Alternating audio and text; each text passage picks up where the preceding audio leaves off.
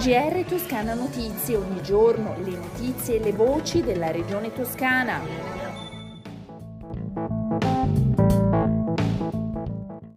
Gentili ascoltatori, un saluto dalla redazione di Toscana Notizie. La tranvia fa un passo avanti e si conferma il via libera alla terza linea, quella che da Piazza della Libertà di Firenze arriva fino a Bagnaripoli e quella che dalle Piagge, sempre di Firenze, arriva fino a Campi Bisenzio. A dirlo è il presidente della regione Eugenio Giani, che ha dato notizia della bozza del decreto del ministro delle Infrastrutture pervenuto alle regioni, con cui sarebbero ricompresi nel piano di riparto i 150 milioni di euro per la linea Piazza della Libertà a Bagnaripoli e 222 milioni di euro per la linea Le Piagge Campi Bisenzio. In tutto si tratta di 370 milioni di euro destinati ai progetti della Toscana e che sono contenute nella bozza di piano di riparto e decreto con cui si declinano le risorse e le modalità di utilizzo e di erogazione con tempistiche molto chiare. È un nuovo Trenrocco correrà sui binari della Toscana, l'11°, e 100 treni straordinari per garantire al massimo il servizio durante Lucca Comics, il festival del fumetto che si svolgerà a Lucca dal 29 al 1 di novembre. Il nuovo treno è stato presentato durante una cerimonia che si è svolta alla stazione di Santa Maria Novella e alla quale ha partecipato il presidente della regione toscana Eugenio Giani, insieme all'assessore ai trasporti Stefano Baccelli e a Luigi Corradi, amministratore delegato e direttore generale di Trenitalia. Ma ascoltiamo il presidente della regione toscana, Eugenio Giani.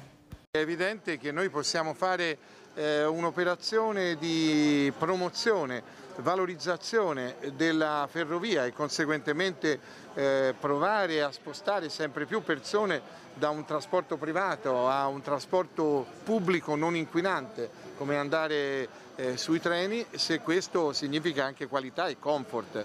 E con i ROC tutto questo avviene. Oggi viene presentata questa flotta anche nella prospettiva poi di un radicamento su eventi nel quale possa essere offerti dei servizi, come in questo caso il Comics che si apre a Lucca venerdì prossimo, venerdì 29, che è un grande evento internazionale. L'andamento della pandemia in Toscana, il coronavirus, sono 302 nuovi casi, l'età media è 39 anni, i decessi sono 8, le persone ricoverate sono complessivamente 260, delle quali 27 in terapia intensiva, questi dati delle ultime 24 ore.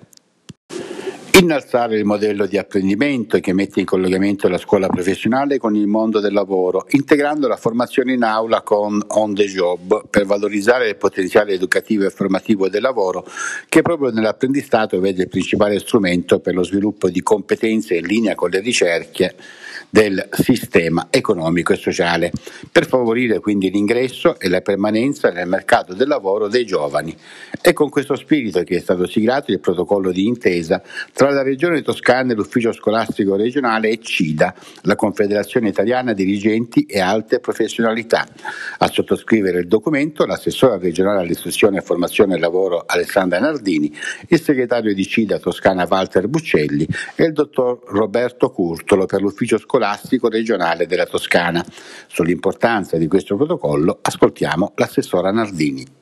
L'importanza di questo protocollo è quindi un rinnovato impegno da parte di Regione Toscana e ovviamente degli altri firmatari. Ringrazio CIDA Toscana, ringrazio l'Ufficio Scolastico Regionale, che è sempre ovviamente importante per noi quando parliamo di scuola. L'obiettivo è quello di avvicinare sempre di più il mondo dell'istruzione, della formazione e del lavoro e di far sì che le nostre ragazze e i nostri ragazzi possano, appunto, accanto alla formazione, la più classica in aula, possano anche affiancare anche una formazione on jobs e quindi far sì che il nostro sistema duale funzioni, sia più conosciuto, venga utilizzato e far sì che l'apprendistato sia veramente di qualità è per noi un obiettivo importante, prioritario, e quindi rinnovando questo impegno che ormai portiamo avanti da alcuni anni vogliamo continuare a spingere e investire in questo senso.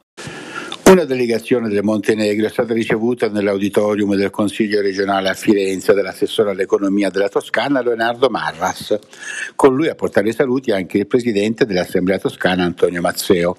A guidarla erano l'ambasciatrice in Italia del Montenegro Milena Sofranac-Ljubojevic, il segretario di Stato con delega al turismo Ivana Djurovic, il console onorario del Montenegro in Toscana Alessandro Giannanti e il presidente del Consiglio sociale dello Stato Pedrak Mitrovic. L'obiettivo è rafforzare i legami che già ci sono tra il Montenegro e la Toscana, creando contatti diretti tra le aziende. Siamo quasi giunti alle previsioni del tempo. Prima dei saluti, il cielo sarà sereno poco nuvoloso, i venti deboli nord-orientali, i mari poco mossi, le temperature minime in calo, le massime sono pressoché stazionarie. Come al solito, con le previsioni del tempo si conclude il GR di Toscana Notizie. A noi non resta che salutarvi. Un saluto dalla redazione e da Osvaldo Sabato. GR Toscana Notizie, ogni giorno le notizie e le voci della regione toscana.